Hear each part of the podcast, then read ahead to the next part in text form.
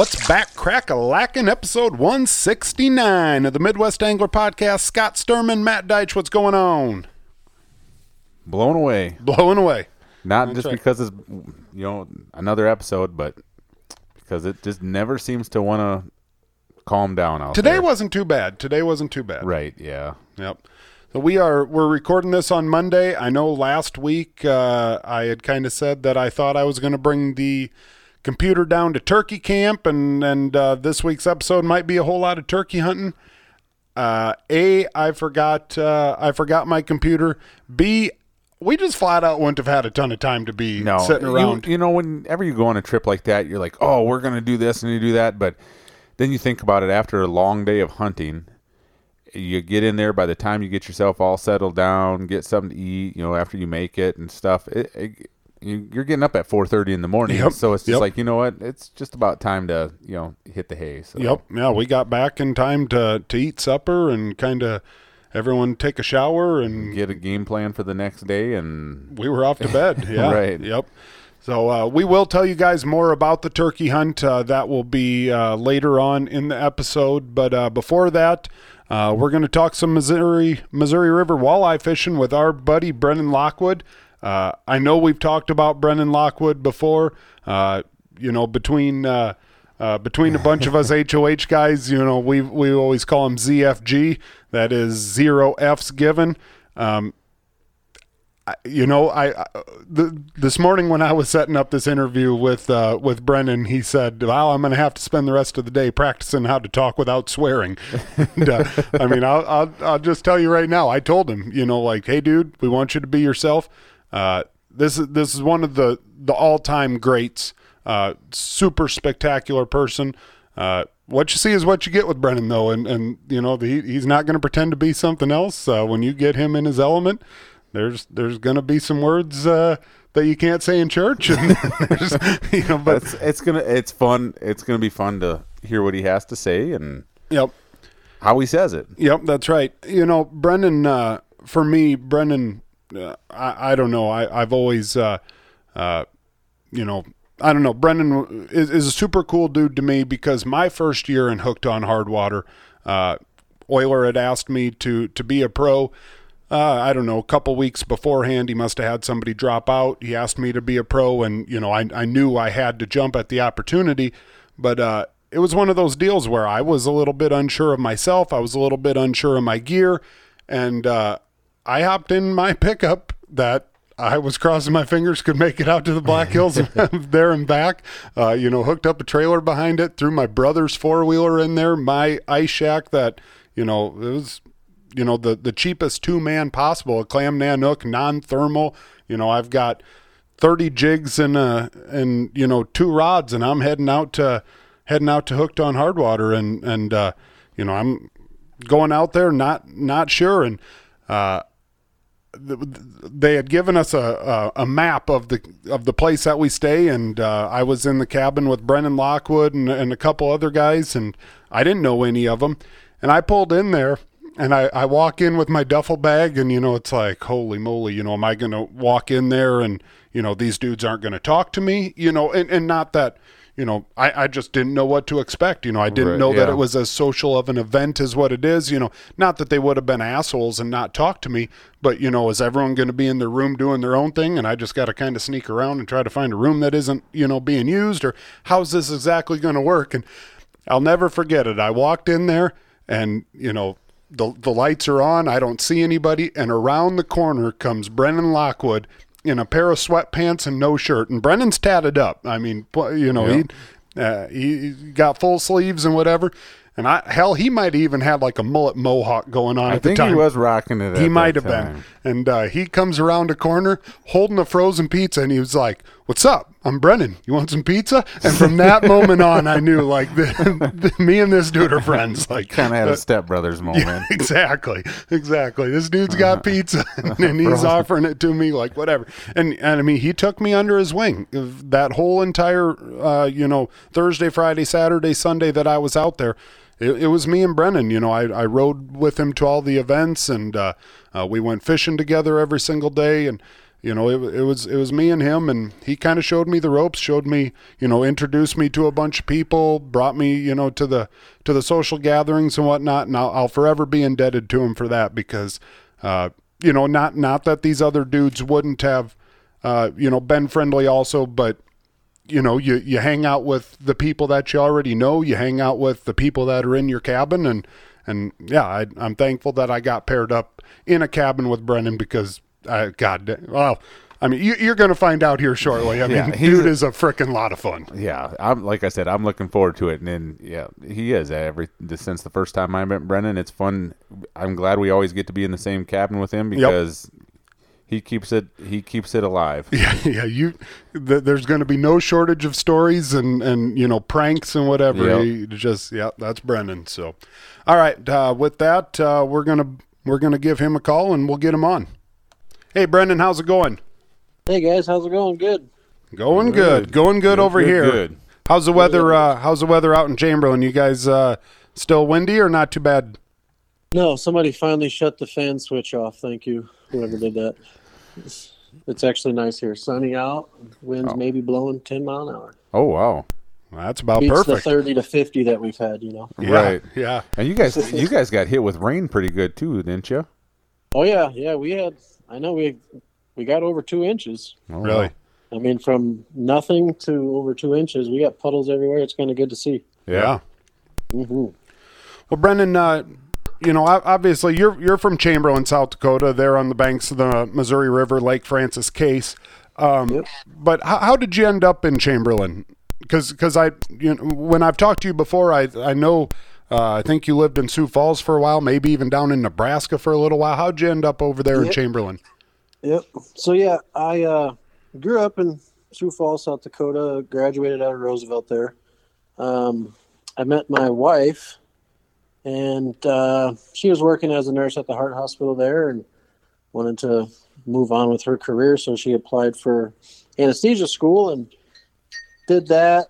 Did all that thing, and then um, her first job out of school was in Western Nebraska, Alliance, Nebraska. Actually, I call it the armpit of Nebraska. um, it was just, I mean, talk about culture shock, man. That was that was something different, right? I was a city kid my whole life. Then you move to a town of two thousand people, and it's like, whoa, right? Well, what do you guys do here, right? So it's that was that, and then um, yeah, I mean, long story short, the honest truth, she didn't really like it there. I didn't really like it there, and she got an opportunity to come here, and uh, we jumped at it, and sure glad we did. You know, I get to look at the Missouri River every day. Yeah, you can't argue Yeah. with that. No, it's kind of nice. Now, did you do any fishing when you were down there in Nebraska? Yeah, yeah. I fished um, a reservoir called Box Butte Reservoir quite a bit. Um, it's actually known for northern fishing. I, uh, holds big northerns. A lot of guys travel there to get some northerns, but I wasn't going for the pickles. I was going for the walleyes. Nice walleyes in there. And went down fish McConaughy and.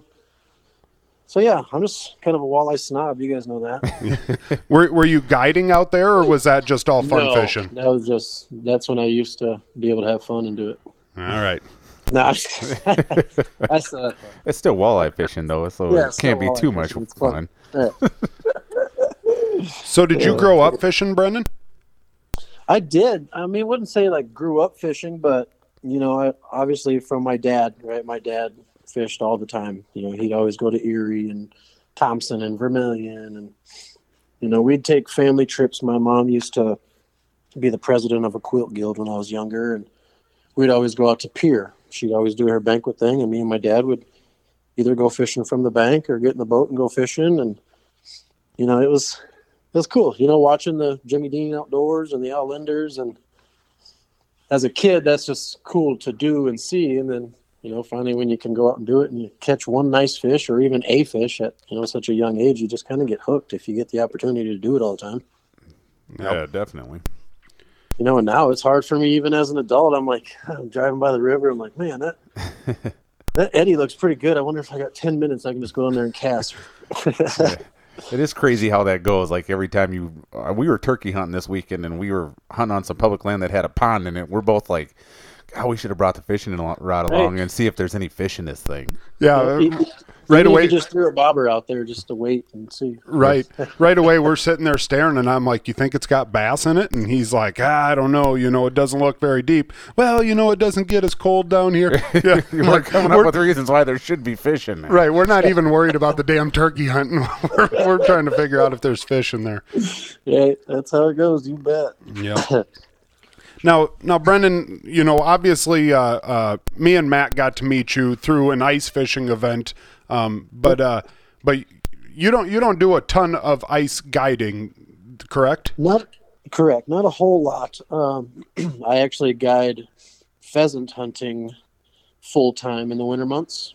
Okay. So you know, from September first till March thirty first, my life is pheasants. Um, I used to do some guiding ice fishing up north, you know, in the Webster Waubay area up there. I have a couple good buddies who still do it, and I still go up there and help them, you know, when I can. But uh, no, the pheasants they really consume my winter time, you know. Well, pretty much. I mean, not just winter, like you said. You get a pretty start early in the year, and it. Oh, You yeah. know, it's a. Yep. And the early starts the are year. nice. You know, we get to do some blasting casts. You know, so you'll go out and shoot your birds, and hopefully shoot them by noon or so, or whatever lunchtime, and then we come back and then we hop in the boat and we go try and catch some fish, and then I bring you back to the lodge by dinner time and fry your fish up for appetizers. Now, You can't beat that. Right. Yeah, no. Now, now, as far as the pheasant guiding goes, there's a, there's a whole lot more that goes into it that like behind the scenes stuff that I don't think people realize. I mean, oh yeah, I mean, if you want to, I mean, we could get we could get technical. You know, there's a lot of behind the scenes stuff, but long days. I mean, I'm I'm married to that place in the wintertime, and I gotta thank my wife. You know, she's she's super understanding. I mean, it's I'm up at I'm up and out of the house at 6:30 a.m. and I'm usually getting home about 8:30 9 p.m. Right, so it's hard for me. It's hard for the kids. You know, I'm waking up and leaving before they're even up for school, and then I'm coming home when they're getting ready to lay down for bed. So it's I've heard I'm- I've heard wintertime is your wife's favorite time of year. So That's I- what you she just told us you just can't take the she hint. you can't it take the hint, depends on the man. month, I guess. It's really quiet. A whole a whole lot less funny Snapchats get sent. Uh, yeah, I guarantee that. yep. Now now It's a good change, though. You know, Yep. it's a good change. what do you enjoy doing more? You enjoy the the pheasant hunting more, or you enjoy the fishing more? You can be honest, even though this is a fishing honestly, show. uh, man, it's it's a toss up. I, I just can't. Ah, I don't know. I mean, you know, I want to say the pheasant hunting when it's rainy and windy, and I still have to go fishing, and then I want to say the boat when it's windy and a blizzard. You know, so it's the guide. You know, the the guide life, as I like to call it. It's it's not for everybody, man. Everybody wants to be a guide, so there's guide shit to do. Well, Right, exactly right. I believe you that. don't, you don't get to just say it's too windy today. I'm going to cancel your vacation trip. It, you know, it doesn't work like that. So there's not really. I don't really favor one or the other, to be honest. I I like them both. It's Yeah. probably a good balance. It's like one of those things like they're you know as the pheasant season is winding down, you're missing the you're looking forward to the walleye fishing, and as the walleye That's fishing exactly it. is As winding the- down, you're looking to forward to the you get sick of the small talk or whatever have you out the one thing, and then Yep. you're ready to go for the other. And by the end of the summer, I'm like, yeah, get me out of this boat, right? Yep. Then you go back and you start chasing birds around. Now, wh- where do you where do you do your pheasant guiding, Brendan? I guide for Thunderstik. They're out of Chamberlain here, about oh, just a few miles south of the interstate. Okay. So I'll do some some fishing for those guys too. You know, they do fishing trips out of there, and I'm not sure if they do weddings and stuff anymore. But I mean, it's just it's on such a beautiful location. I mean, it's up on a bluff overlooking the Missouri River, and it's just if you're ever out there, I mean, you can just stop stop out there and check it out. It's something you should really see for sure. Now you, you you don't have to drop any names, but I mean you've you've guided pheasants like with some pretty high high uh, high class Oh, yeah. clientele. Sure. Yeah. Yeah. Yeah. You know, I've guided um, a lot of the guys from the Childress racing team. You know, Richard Childress, Austin Dillon. You know, those kind of guys, and uh, just stand up, everyday people. You know, they're just coming out to have fun, and they, you know, gave me some VIP tickets to a couple NASCAR races, and you know, I guided the the Michael Jordan of the CrossFit world, I guess he's called. Uh, Irish uh, Brownie. Rich Froning is his Yeah. name. So, I mean, that's cool. You know, the camera crew, film action, and the whole nine. So Heck yeah, yeah. That's awesome. definitely see all kinds of people. You know, that's the beauty of of guiding is you know whether fishing or hunting. You know, you get the as you can say, you get the super rich, wealthy people, and then you get just your everyday average Joes, and you know, it kind of makes you realize what's going on in your life too, right? I used to want the the money and the fame and all that, and you know, then you take those guys fishing for say. I'll tell you a quick story. I took some guys fishing, and the one guy's super wealthy man, and you know, I've took him for a few years, and I just said, "Hey, look, man, you you got it made," because he told me I have I had the life, and I was like, "Now," he's like, "Brennan, look here, I have the money, I can do whatever the hell I want, cool, but I got." Twice as many bills. I have people calling me. I got all this. I got all that. You just get to go out, relax, and live every guy's dream, basically. And so I started thinking about that, and that's true. You know, I don't take it for granted at all. Yep. I'm super fortunate. Yeah. Yeah, well, and, and you know, there's there's very few places in the world that you get to do something like that. I mean, you uh, where where you're at in South Dakota, I mean, you you've got one of the the greatest world class walleye fisheries, uh, you know, out your front door, and you got the best the best pheasant hunting out your back door. You can't beat that. You got that right. Yep. Now let's talk a little bit about that Missouri River. You know, you said uh, uh, you said you grew up in, in Sioux Falls, then you were down in Nebraska, and, and you end up in Chamberlain. Uh, was was the river something that you had some experience on before you moved there, or when you moved to, to Chamberlain was it like, all right, I got to figure this sucker out?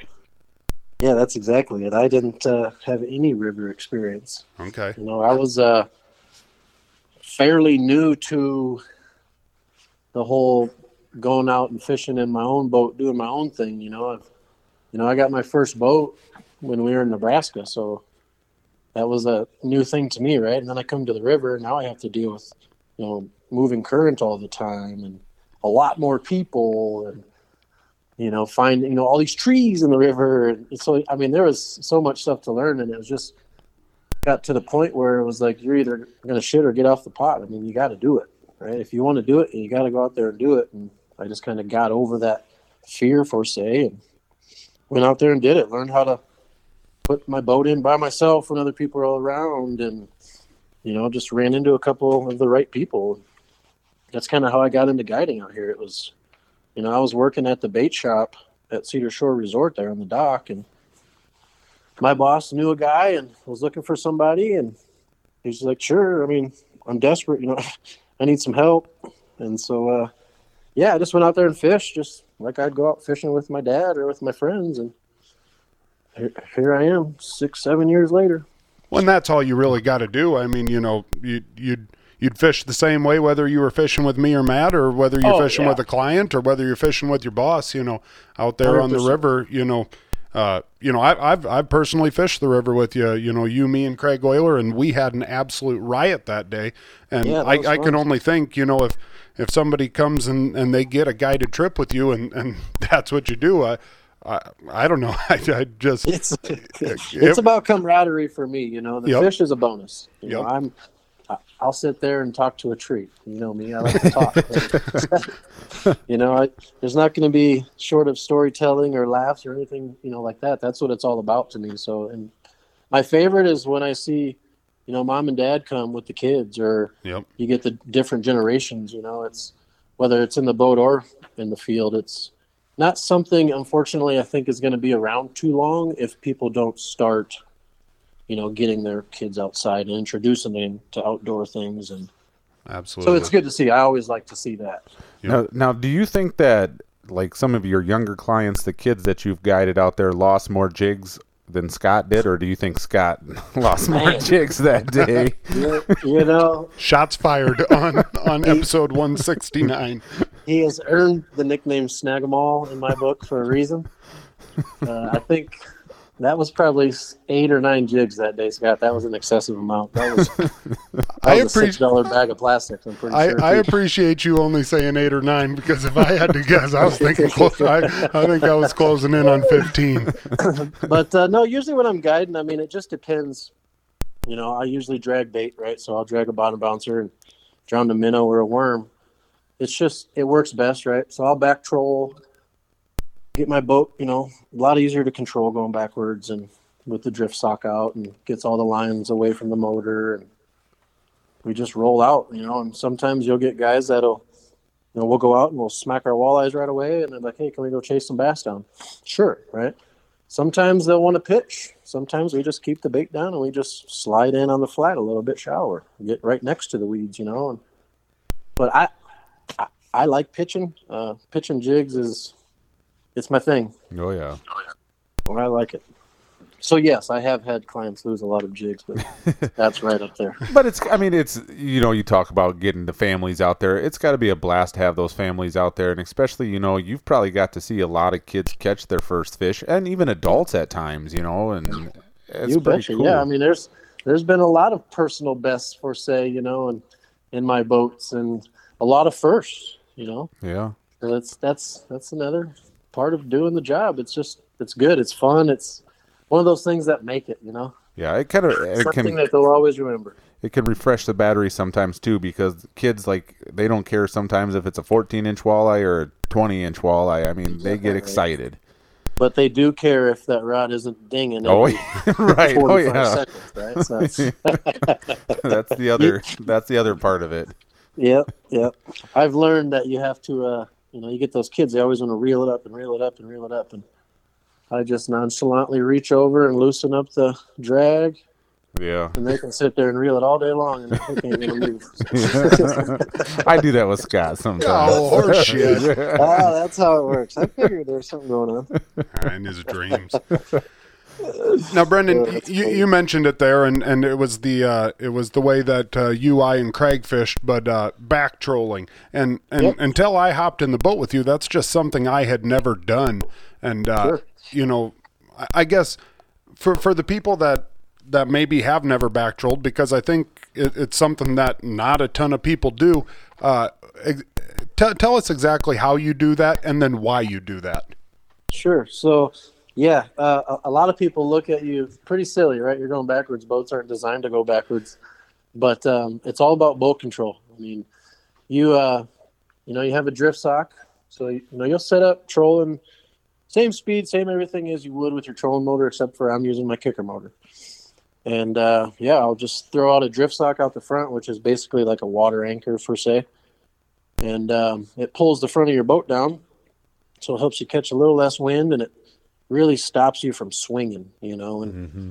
i feel when you're using a trolling motor your your rear end is swinging when you go to turn or anything and it just it's not natural it, to me it just looks like a catastrophe is going to happen i got all these lines swinging towards my lower unit now and i got so when when you flip the boat around and go backwards throw your drift sock out pulls your bow your boat down and it just really s- slows you down too. And then you're just looking backwards steering you know with your wheel and getting everything away from the props getting everything. There's nothing up front that i need to worry about right? So it's pretty handy. And when i first you know started guiding and my boss he says hey this is how we do it right? Blah blah blah. I was the same way. I was like what what, well then well, what's the point of me having a trolling motor right? I mean at first, right now, point for me to have a trolling motor is strictly to cast pitch jigs with. I don't, Mm-hmm.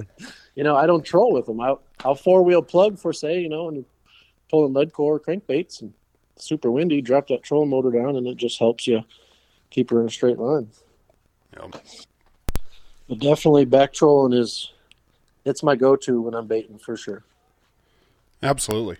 Now, now, Brendan, uh, you you you've got some tournament experience, but uh, um, obviously this year uh, you you signed up for the NWT uh, on on the pro side, and and you know that.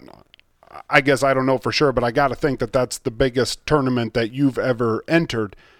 But Uh, last yes. but last year you did the the co-angler side of the NWT. Uh, Yep. t- tell us a little bit about that. That that was right there out of Chamberlain. Yeah, so last year I did the co-angler. Um, I didn't really know what to expect. I mean, obviously, just like any other tournament, but uh, I mean, this is this is the best of the best, right? Those are the big boys in the walleye world, and so I just kind of wanted to get my feet in there and get them wet and just kind of see, you know, the the co-angler side of it is for one, obviously the cost, right? It's half the price, and it's kind of intriguing to a guy when you know you don't know, but you know, you know. And for me, you know, like my friends are like, "Dude, you're silly. You, you live out there. You work on that water every day. You know this and that." You're right, but I didn't know what to expect or anything, and it was a big learning thing. I mean, you know, the first day, who would have thought? But I got paired up with John Hoyer, right? So he's like the he's the legend. So that was like kind of a starstruck thing for me, right? Like I can't believe I'm in John Hoyer's boat fishing with John Hoyer all day, and you know, and learning about how he has his graph set up and why, and the rigs he has set up and why they're set up that way, and you know, just different techniques and things maybe that I wouldn't think about doing on the river, right? Yep. So it was, I mean, it was cool. We were casting on some flats, and you know, me personally, I wouldn't have been casting on a flat. I would have been pulling crankbaits on the flat. So it was just something different to see. You know, maybe, yeah, we caught a lot of fish, right? But it just just a different way to do things, and I ended up getting myself a free Simms Pro dry rain suit for catching a three pound fish. So I think I, I think that's a story that needs to be told. yeah, so we were uh, we were up there pitching jigs and just chit chatting away, and I told him, I said, "Look, John, I said I'm I'm usually good for a big one," and uh, he said, "How big?" And I said, "Well, usually six pounds, right?" He he says, "Brandon, if you catch a six pound walleye, I'll give you my Simms Pro Dry Rain suit." I was like, "Boom, deal, it's on." Well, the day went on, we didn't catch nothing, and so then a few hours later, he says, five pounds, you can have the rain suit." And it went as the day went on, the weight got smaller, and uh, he says, two and a half pounds. We have 25 minutes left.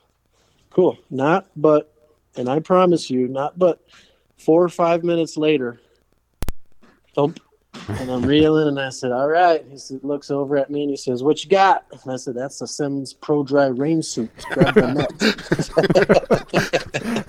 and it was, it was uh, two, just over two and a half pound walleye, and so yeah, and it he told me, you know, I got to use it for the rest of the year, and he mailed it to me not but a couple months ago, and so I put it to work last Friday in the rain.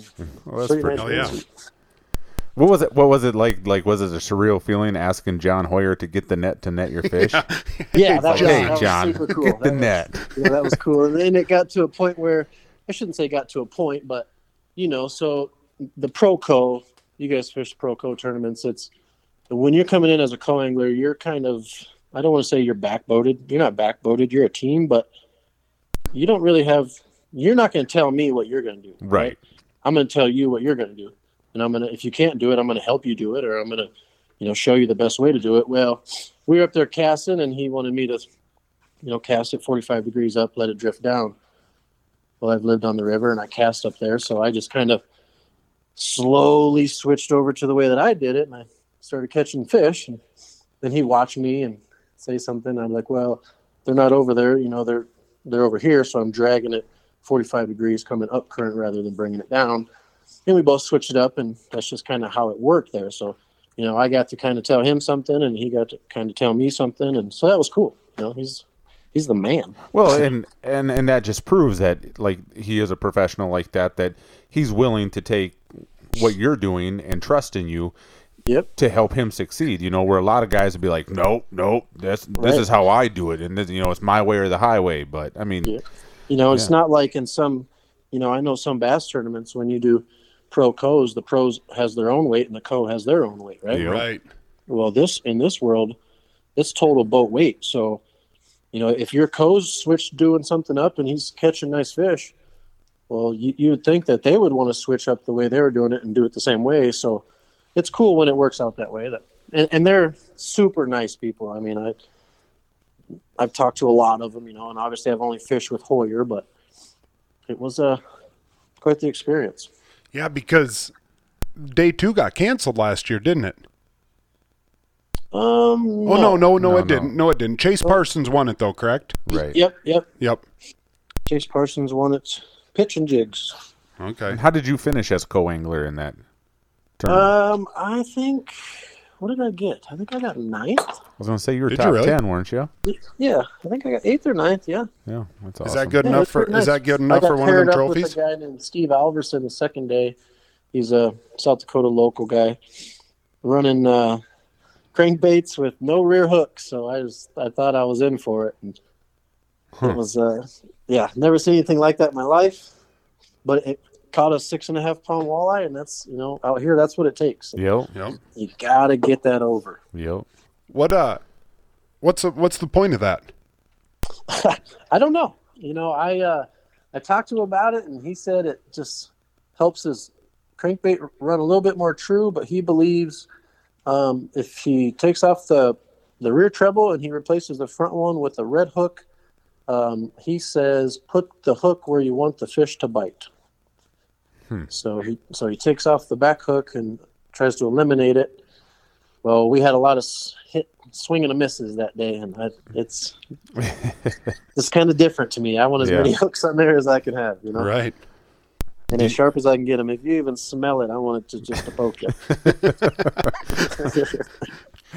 Now, did you know when you got off the water day two last year? Did you know like, oh yeah, like if this ever comes back around, I'm I'm in. Oh, 100 percent, yeah, Yep. That yeah. you- Within within three hours of the first day, Yep. I knew that I wanted to do it on the pro side. So then when they announced the schedule, you were like, yep, like Yep. told the wife Boom. like, hey, letting you know right now, don't plan on me for these two days. That's that's pretty. I told him don't plan on seeing me for a week. I was gonna say Yeah. for that whole week. Yeah. I mean, I fished it hard, you know, and it. I had all the right fish. That's a whole nother story in itself. That's the pro side is completely different than the co side. Yeah. You know, the pro side you're in charge, right? Yeah, how was it? Like, how did that transition? I mean, you're used to it. I mean, running the boat every day and you know Yeah. guiding clients. Now, obviously, it's a different setting with the tournament, but uh, you know now Uh, it's, it's- like you a have more on the switch. line. You know, going from a, a guide mindset to a tournament fisherman mindset, they're completely different. Yeah. you know in in the guide world you're you want as many bites as possible you want to weed through fish and you want to do that in the tournament world as well but my mind goes um, you know you got to have a lot more patience you got to hold little bias you got to uh, just focus on five bites rather than let's just for say 60 bites Yep. right i'm not targeting the same fish tournament wise as i am guide wise Yeah.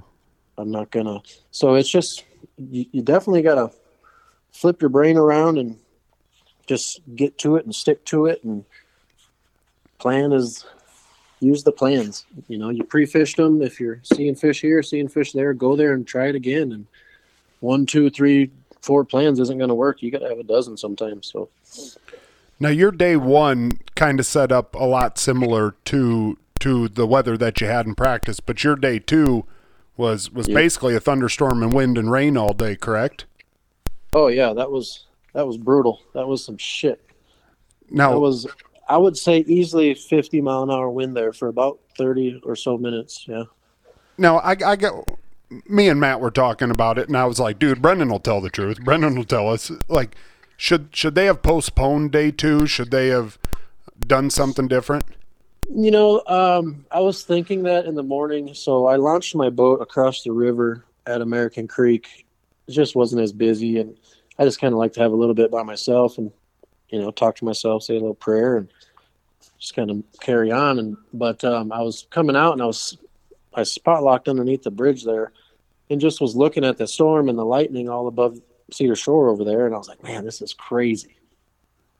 So I hauled ass across the river, got over there, got off my boat as fast as I could, and uh, just kind of started talking to people. And I was like, you know, what's what are they thinking? And basically, this it's if there was no lightning or anything directly above us or within ten miles away from us for 20 minutes, then we were going to proceed on at seven o'clock. And the last lightning strike was at just a little after 6:30, and then it kind of moved up north, and everything was good. I mean, there was maybe maybe one or two lightning strikes when we were on the water, but otherwise, even when the rain came and the wind came, it was just wind and rain. There was no lightning or thunder. So it's no, I don't think they. I think they made the right call. I mean, Did they? Okay. yeah, I think it was fine. It was kind of, you know, you have to use your own, you know, thought and everything too. Is if you don't think it's safe, you know, and I know there was a handful of guys that went out there, caught their fish, and got off. Yep. Mm-hmm. You know, there's just some guys that don't have the confidence in that stuff. And I'll be honest with you, you know, when you're trying to turn and you take a couple waves over the side of your boat, it's it'll wake you up a little bit. You know, I think my the bow of my boat dipped underneath a wave twice, Wow. and I was just trying to get closer to shore. Right, I didn't want to reel my lines up. My co-angler had his head down on his knees, and me being me, I looked over at him, and I, his name was Jimmy Cox, and I told him, I says, Jimmy, how the hell are you supposed to see the end of your fishing rod with your face in your lap? He kind of laughed and he says, I can't see anyways. You watch them for me. That's good So stuff. we kind of uh, pulled off, you know, and just tried to hide from it the best that we could. And but yeah, it was uh, it was brutal, man. Now there was a Definitely, definitely stirred that up. yeah. Now there was a there was an accident out there, right? Yeah, down south, down there by Platte, there was uh, Oh, it was way A down there, huh? Yeah, it was a fisherman, uh, pro fisherman, and then one of the camera boats. Um, from the story that I read and kind of heard, it was they both were on plane, kind of going different directions, and the camera boat T-boned them. Couldn't see a thing. It was just you know foggy and the rain and the wind. It was down there. I guess it was twice as bad. I mean, from what I heard, there was five six footers down there that were just sloshing around everywhere. Well, I Holy seen a couple buckets. pictures, and it was like, holy, like it looked like people that were was a fishing nice out. boat in, too. Those Caymas are nice boats. yeah, yeah. I I don't know. Ride back in the ambulance might have been the nicer ride compared to freaking Yeah, trying to go sure. from Platte back up to Chamberlain and that crap. You're not kidding. That's another reason I didn't make that run. Yeah, I you know, I believe that. pre-fished down there a couple days, but uh, I was just looking at the weather. You know, it started out, you know, a week out, it was going to be 30, 40 mile an hour winds that day, all day. And I told myself, there, I'm not even going to waste time down there because there's not a chance in hell I'm going to run down there. Yeah. Yeah. So I just put in work in town and had all the right slot fish, you know. Just couldn't get those overs to go. I had one on the first day and she showed herself about 70 foot behind the boat and opened her mouth about the size of a grapefruit and winked at us and swam away. Oh darn. That sucks. So that's just how it goes. Yeah. Out here, that's what it is. You know, it's a you get the right slot fish and you got to get get that one over a day. That's the key. Now, i- is is after doing it on the pro side, you know, there in Chamberlain, is the NWT something that you would pursue in the future? Maybe fishing the whole entire season, or is it something that you feel like, ah, if it gets a back here to the Missouri River, I'll hop in one, jackpot it, and and No, definitely. I'm I'm uh planning on doing the whole the whole thing next year. really, Awesome. Uh, That's cool. Midwest Angler podcast first. No, Yeah. dropping dropping it. so uh, yeah, I uh, world premiere, mirror, mirror, plan mirror. on going to Wisconsin here and, pers- and fishing uh, Prairie du Chien. That'll be fun. I- Are you doing it? Yeah, Hell yeah. yeah. The rivers attract me. I, you know, I like fishing the rivers, and you know what those walleyes eat out there, and the way you got to fish them kind of intrigues me. So I'm gonna go out there and give her a shot. Hell yeah. Heck yeah. Yeah. Hell yeah. Now, Brennan, I just realized that we let you off the hook without giving you any random questions at the beginning of the show. So I, I feel it's only right that uh, uh, you that, that we quick throw you a couple. Uh, we we got to ask because I'm sure the people are wondering uh, what what flavor of wings you going with? Ooh, spicy garlic, man. Spicy, Spicy garlic. All right. traditional Spicy or boneless? garlic or mango habanero. Oof. But if we're talking Buffalo Wild Wings, Now you, I mean, if you if you can talk two twelve, you can talk whatever you want. ooh. Shout out to my buddy Kyle out at 212 and Brandon. If you guys are ever there, uh, Yukon Gold. Those are definitely they Yukon. Gold. I I like the sound of Yukon Gold. Oh yeah, they're golden for sure. As long as they don't have a hint of spice. I mean, when you mentioned habanero there, Scott started to sweat. Yeah, whoo! I'm gonna have to change my shirt. Spice is life. Now you uh you going traditional or boneless? Traditional, hands All down. the way. Ranch, Yeah. blue cheese. Of course. Really? Ranch, carrot, celery. I'm not old enough for blue cheese yet. That's right. It does, it does kind of seem like it's like you You hit a certain age kinda or comes with age. I think it's a year younger than Euler. It's kind of like, yeah, I'll have blue cheese with my salad, please. You know, I'm not, I'm not there yet. It's the rites of passage when you turn 50. On your 50th birthday, what do you want? Blue Blue cheese. cheese. That's right. All your taste buds are dead. That's the first step towards the senior discount. Yeah, that's right. Oh, that's My great. oh, let's see here. My random question. I think we're going to hit him with a few random a questions. few ones. Um, let's see here. Twinkies or ho hos?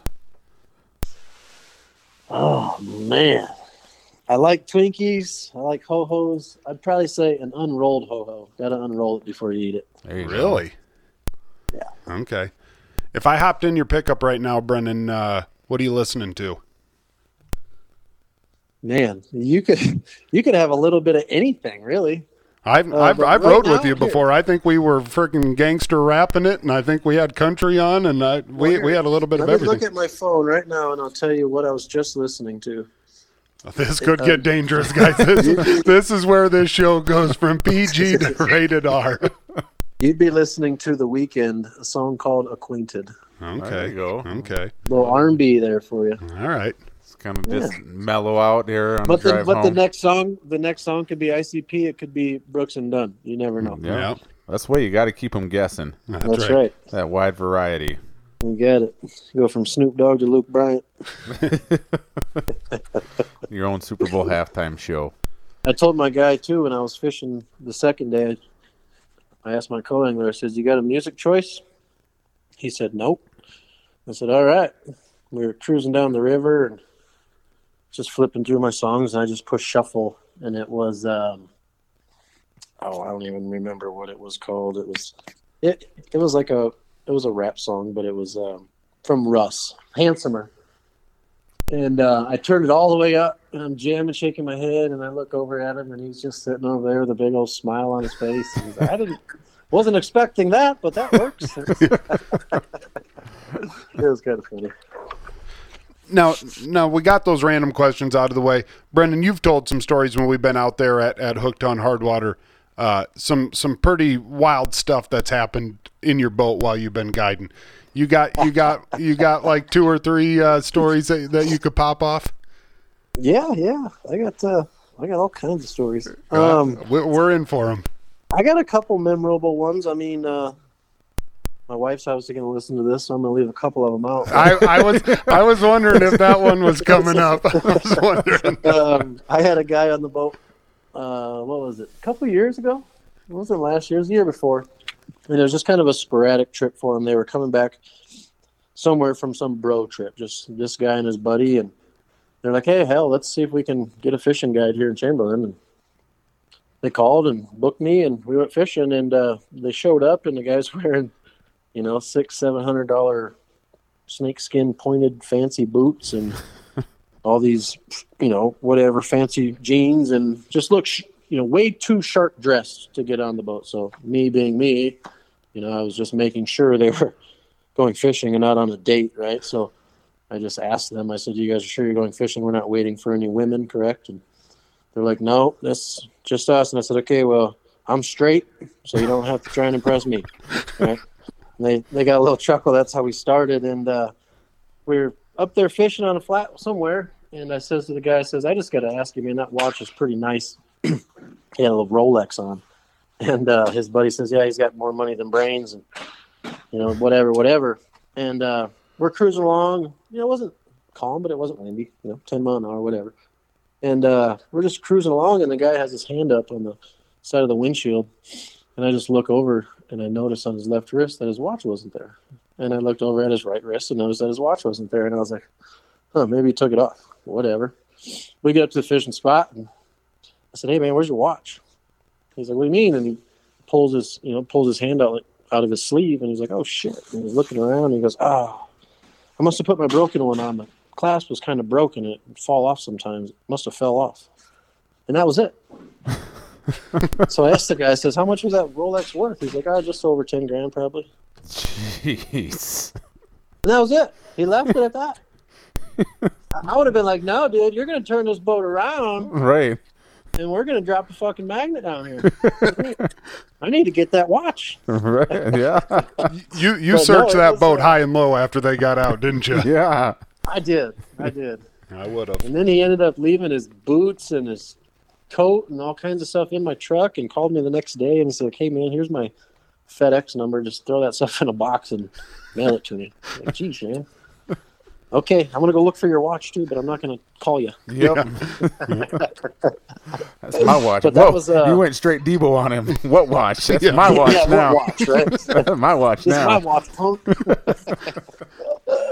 yeah, but no, I mean, um, you know, memorable catches for sure. You know, there's a lot of those. Um, I had a guy from, I should say, I had a group from Kansas come up, and that was one of my best days guiding. Uh, we clocked. We I have a little clicker, and we clicked over 100 fish, and I think about 12, 14 of them were over 23 inches Nice. and uh, the guy caught the biggest walleye that he's ever caught was just under 29 it was like 28 and 7 eighths and uh, you know we took pictures with all this and i'm trying to tell the guy okay let's dump that thing back blah blah. And he's like what?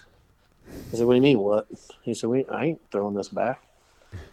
I said oh you want to mount it or you want to keep it? You know and i'm not one to really you know you get a lot of guys that dump the big ones back this and that.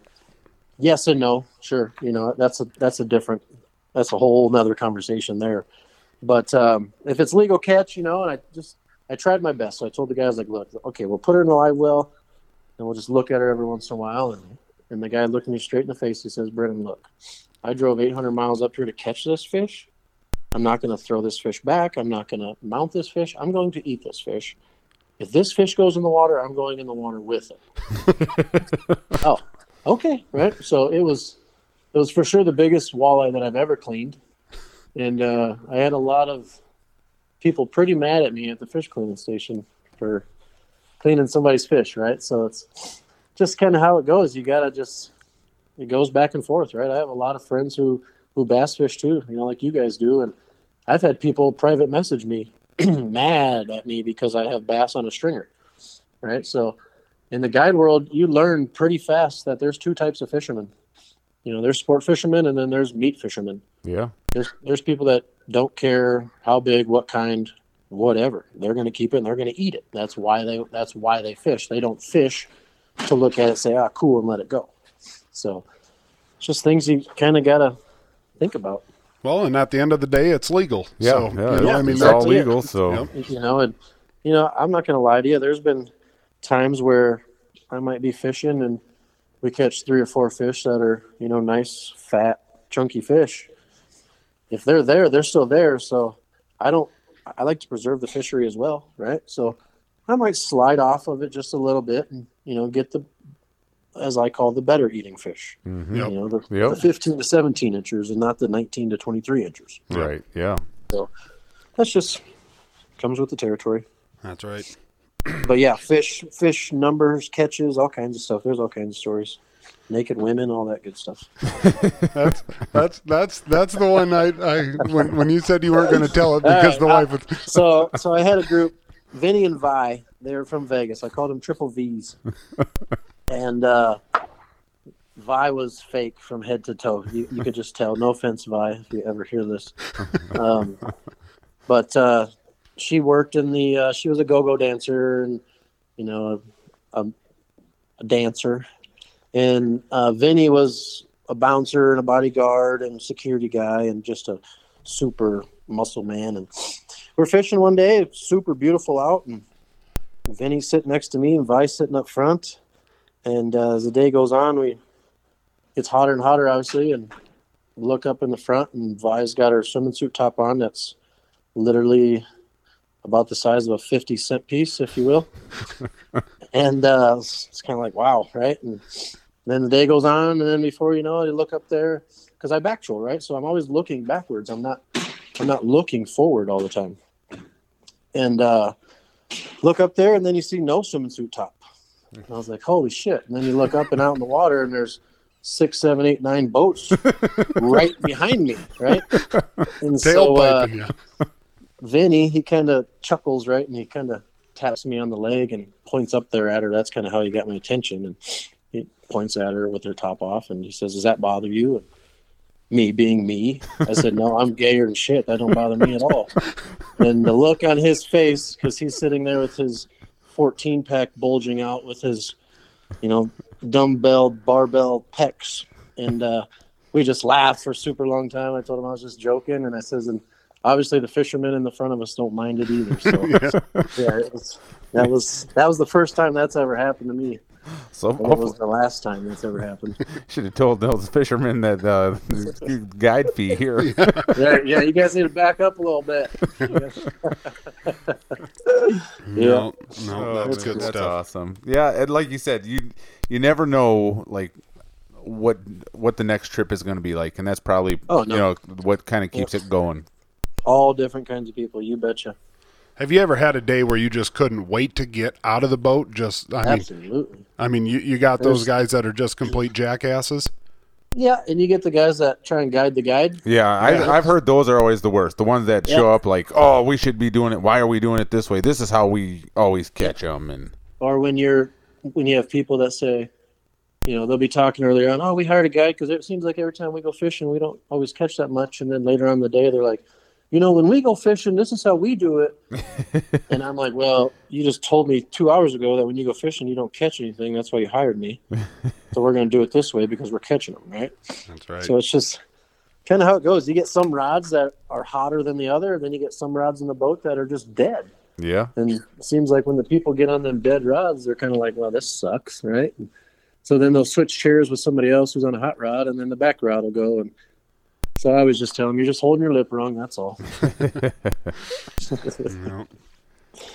But yeah, it's fun. It's it's a good time. Something definitely. I mean, if it's it's a big step, right? I I guide full time. It is literally my only income, right? So it's worrisome sometimes, you know, and especially like right now, prices had to go up on my end because all the prices for gas and everything else is going up. So it's just yeah. it's kind of a tough deal now that we'll see. We'll see Yeah. how it works out. Now, Brennan, before we let you go, if, if somebody wanted to get in the boat with you uh, yet this summer, uh, you got some availability yet? And and if so, uh, how how can they get a hold of you? Yeah, so I got I got a couple days in June, but uh, not very many. I mean, I got about a week here in May available yet, maybe maybe ten days, uh, but the rest of my year is pretty booked. Okay. Um, Facebook, right? You can get at me on Facebook, Brennan Lockwood. Um, Dakota Prairie Guide Service is a great way to get a hold of me and go that route.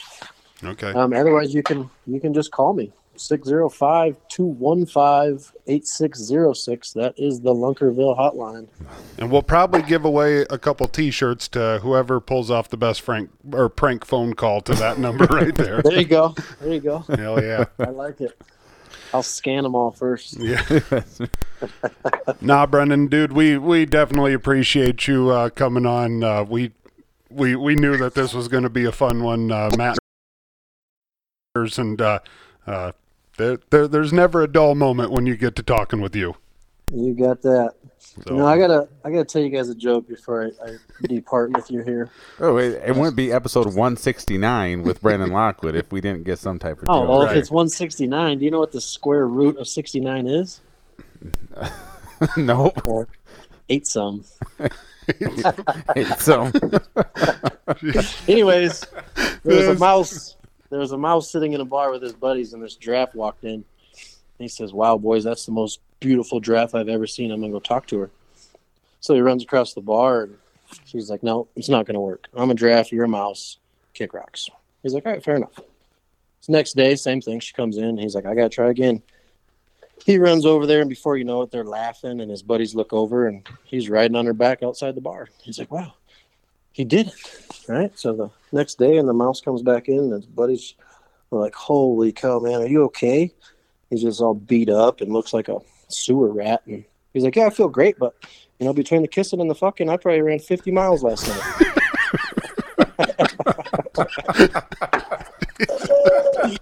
Oh man, oh, there he is, Brennan There it is. ZFG Lockwood. oh God, dang it! uh, you guys are fun. I'm pretty Oh, man. sure. I'm pretty sure we're we're not under explicit on on any of the the SoundCloud or whatever. I I, I think I think you did pretty good, pretty good for for Brennan Lockwood. I I think think, I so, think you kept it under ten. You're gonna have to find some sort of chime, maybe. Ding. Maybe some, yep. yeah. But no, all jokes aside, you guys should uh, definitely get in touch with me. I'll save you a spot on the boat. You guys come out and Absolutely. some Yeah, that'd be a for sure. blast. Absolutely. I had a lot of fun last time. I, I, I hope I can do it. I know Matt Graves got a trip booked with you. yeah, yeah, that's coming up here. Oh no, that's in June. Is it? Okay. Mm-hmm. Well, June's coming up. Shit, man. We're freaking. yeah, it's, it'll be here before you know it. That's right. So, Hopefully, it's not windy all year. Yeah, you're, there's no doubt about that. Whoever you know that controls that fan switch, tell them to keep it off. We're trying. We're Yeah. trying.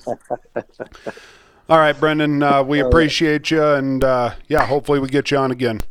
You bet, you boys. Thank you. You bet. See ya. Later. And that was our buddy Nighthawk Brennan Lockwood from Chamberlain, South Dakota.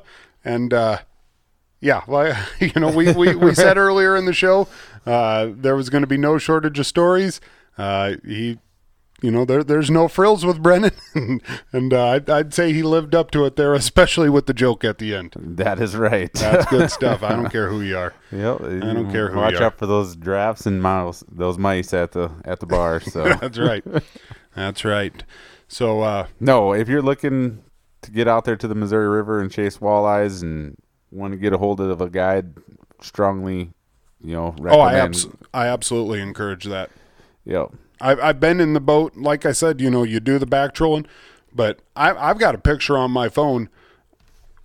When when those rods go, I've never seen a guy like for me. And and, and granted, uh, I'm not used to pulling rods out of rod holders. You know, when you're trolling and whatnot.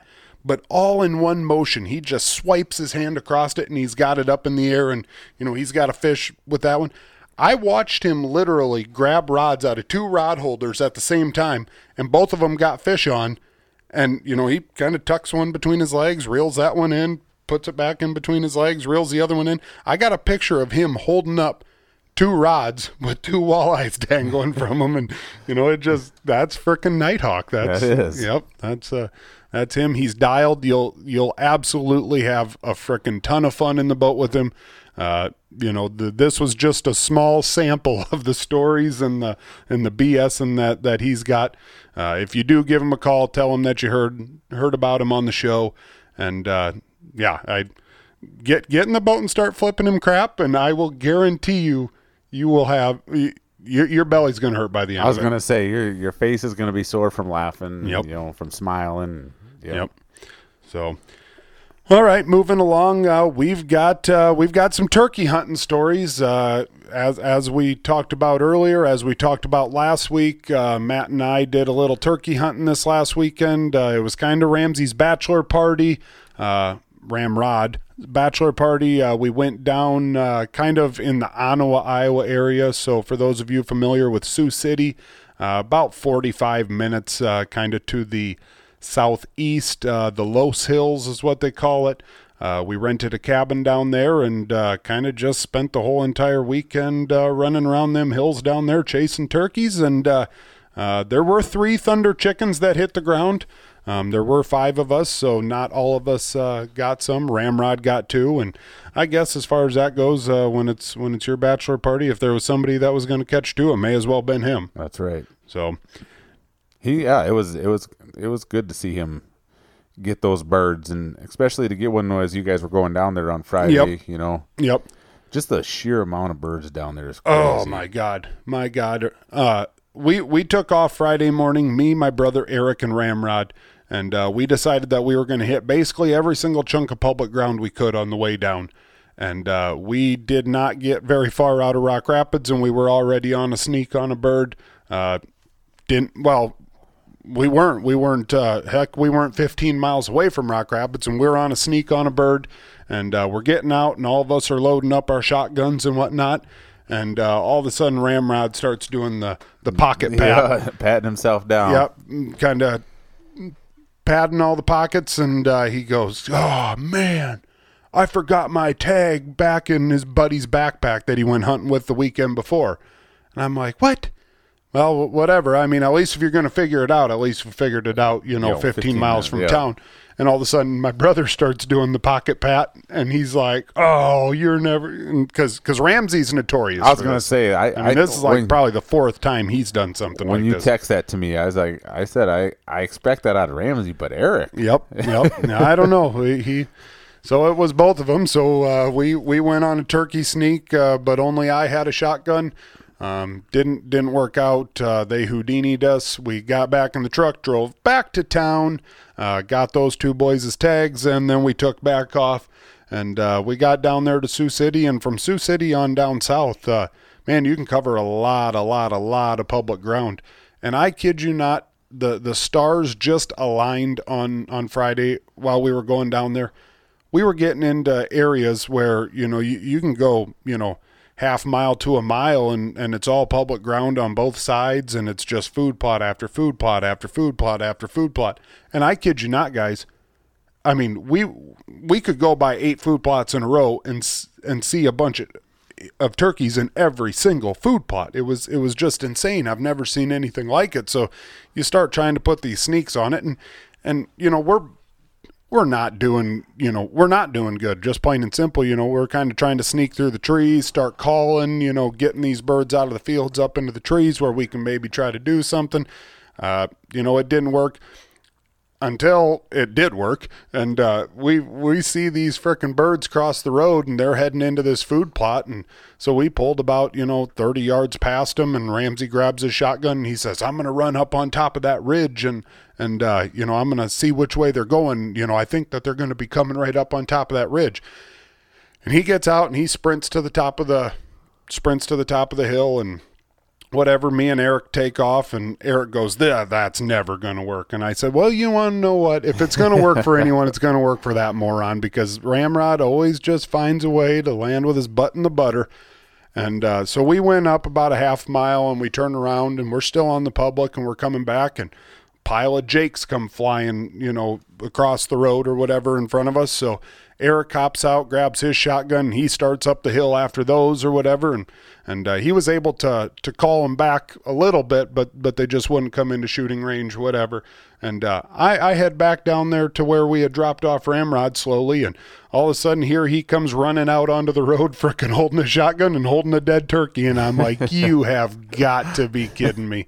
So we took some pictures and uh, you know tagged up the bird and whatever and so we go back and pick up eric and and he he gets out or whatever and ramsey you know we're giving him thumbs up and whatnot and he's like you did not yeah well check the check the check the bed of the truck and yeah sure enough there there was a turkey and uh, so it, it felt good to get one off the board right off the bat and uh, uh, we got down there and obviously once you get down there we're doing a lot more you know sitting in blinds over decoys you know trying to call them uh, we we did have some turkey reaper fans but uh, Saturday it rained like two frickin' inches, and uh, Yeah. uh, that's not uh, exactly the weather that you want to go reaping turkeys in, unless you're a pig and feel like rolling around in the mud. But yeah, it Um, made it tough. Yep, but uh, Saturday morning, Eric and Ramrod they were able to get two more birds. Uh, um, you know, when uh, Ramrod got one with his bow, and Eric got one with a shotgun. Um, and for the rest of us, uh, you know, the birds were just weird, and I don't know if that has something to do with uh, the weather. You know, if they if they weren't really kicked in yet, if it has to do with pressure, if it has to do with the amount of birds. But I mean, w- me and Matt sat in a sat in a blind together. We had six Jakes come from across the field, and I, you know, we're thinking for sure, like, hey, dude, I'll take the one on the right, you take the one on the left. They're coming into the decoys. I mean, they're freaking Jakes, and we had gone into it. You know, for those of you that are like, oh, you can't shoot Jakes, hell yeah, we can. We went into it, and if it had as much of a chin hair, we were going to dust it was it. gonna get Yep. it was gonna get Yep. some lead put in it. Yep. So Matt said, "You want to know who looks like a jackass? The person sitting behind a Jake. You want to know who really looks like a jackass? The person not sitting sitting behind any turkey." That's And right. I I didn't my my standards weren't high. I was freaking I was ready to pull the trigger on about anything. So, but uh. God dang it, you know that J- Jason Cow down in South Carolina, he had sent us up some turkey calls and we were working them and God dang it, I wanted so bad to take a frickin' picture of me with a dead turkey next to that call. yeah, Jason, I apologize. Didn't work, but uh, But the whatever. count- but the call sounded damn good. You damn right they did. I mean, I don't know. They they sound good to me. I'm sure if uh, if we'd get Michael Waddell on there, he'd probably really make them sound good. But uh, whatever the case, it is what it is. Uh, just wasn't meant to be. We had a hell of a lot of fun. Matt brought down some frickin' chili, and holy moly, I don't know. I don't know uh, if that's a secret family recipe, kind of like some tartar sauce or what, but that was damn good. Yeah, and I had to. That was the unleaded version. I didn't even put any spice in that for you. Yeah, well, thank God you put a filter on it. I, I, ain't, I ain't running non-filters. Well, I knew I I had to sit in the blind with you all weekend, so I wasn't Yeah, gonna. yeah, have fun with that. Freaking Cleveland steamer. yeah, But no, it was all in all, it was a fun trip. It's It just was. it was cool to see that different ground and just incredible the amount of public land down there. I mean, yep. even driving home yesterday or on Sunday, we went by a bunch of public areas and we only saw like two trucks in parking lots. yeah. So, But the crazy part is, every single field that we went by on the way back was the same way. I mean, we we ran the reverse order of how we went down there. yeah.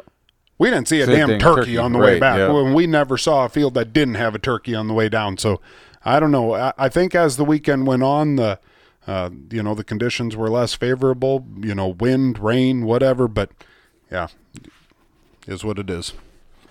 Is what it is. Uh, do you got a good news story, Matt? I do. My good news story is the Okoboji Open was this past Sunday. right.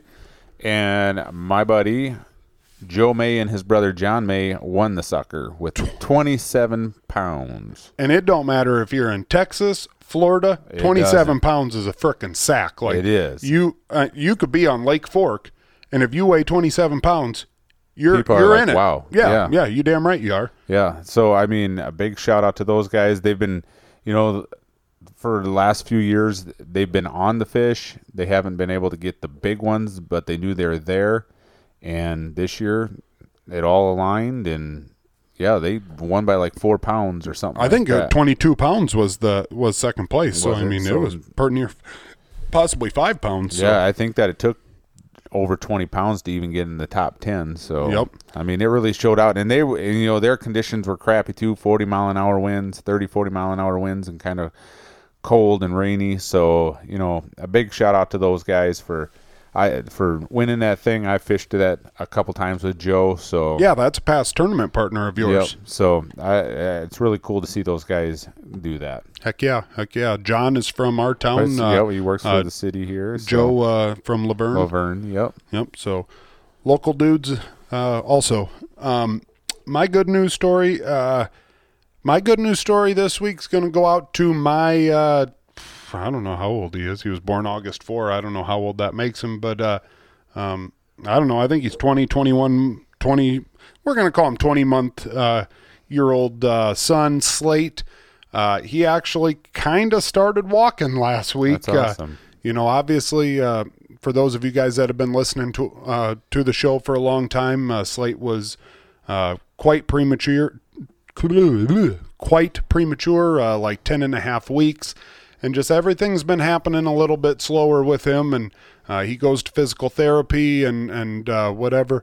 Uh, the girls at Kids Club, his daycare, have been working hard with him. And, uh, you know, we, we knew he was going to come around. Uh, you know, the, the physical therapist said, you know, at first they were a little bit worried, like, eh, maybe there's something more going on. But, uh, um, you know, the last little while he kind of started walking, uh, you know, when, when we would help him out. And, uh, um, so it was a, it was a big deal. I, I'm not going to lie to you. My wife sent me a video and I don't know. I got, yeah, I'm, I'm getting to be a more of a crier every day. And, and I, I didn't full out cry. I didn't full out cry, but, uh, a big weight was kind of lifted off of our shoulders and uh, uh, yeah i don't know he I, you know what's going to happen two months from now i'm going to be like god dang it I wish he what?" could go back. He's, he's in everything. Yeah, he's already in everything you freaking put a set of wheels underneath him and we are screwed Yep.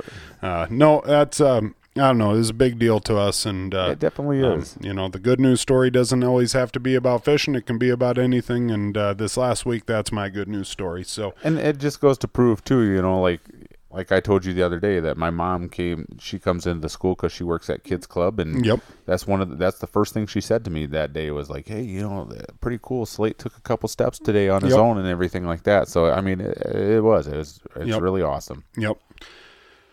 All right, uh, that uh, I think that will be episode 169. Uh, for those of you that uh, listen on iTunes, uh, if you can give us a review, uh, if, if whatever podcast platform you listen to, if you can hit the subscribe button, hit the like button, hit the whatever the heck, all the good buttons, just just start smacking them. Um, we we definitely appreciate it, and it helps us out a lot.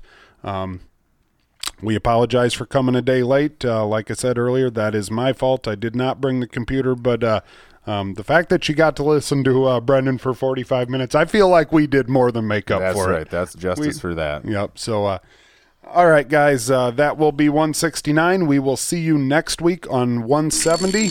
Later.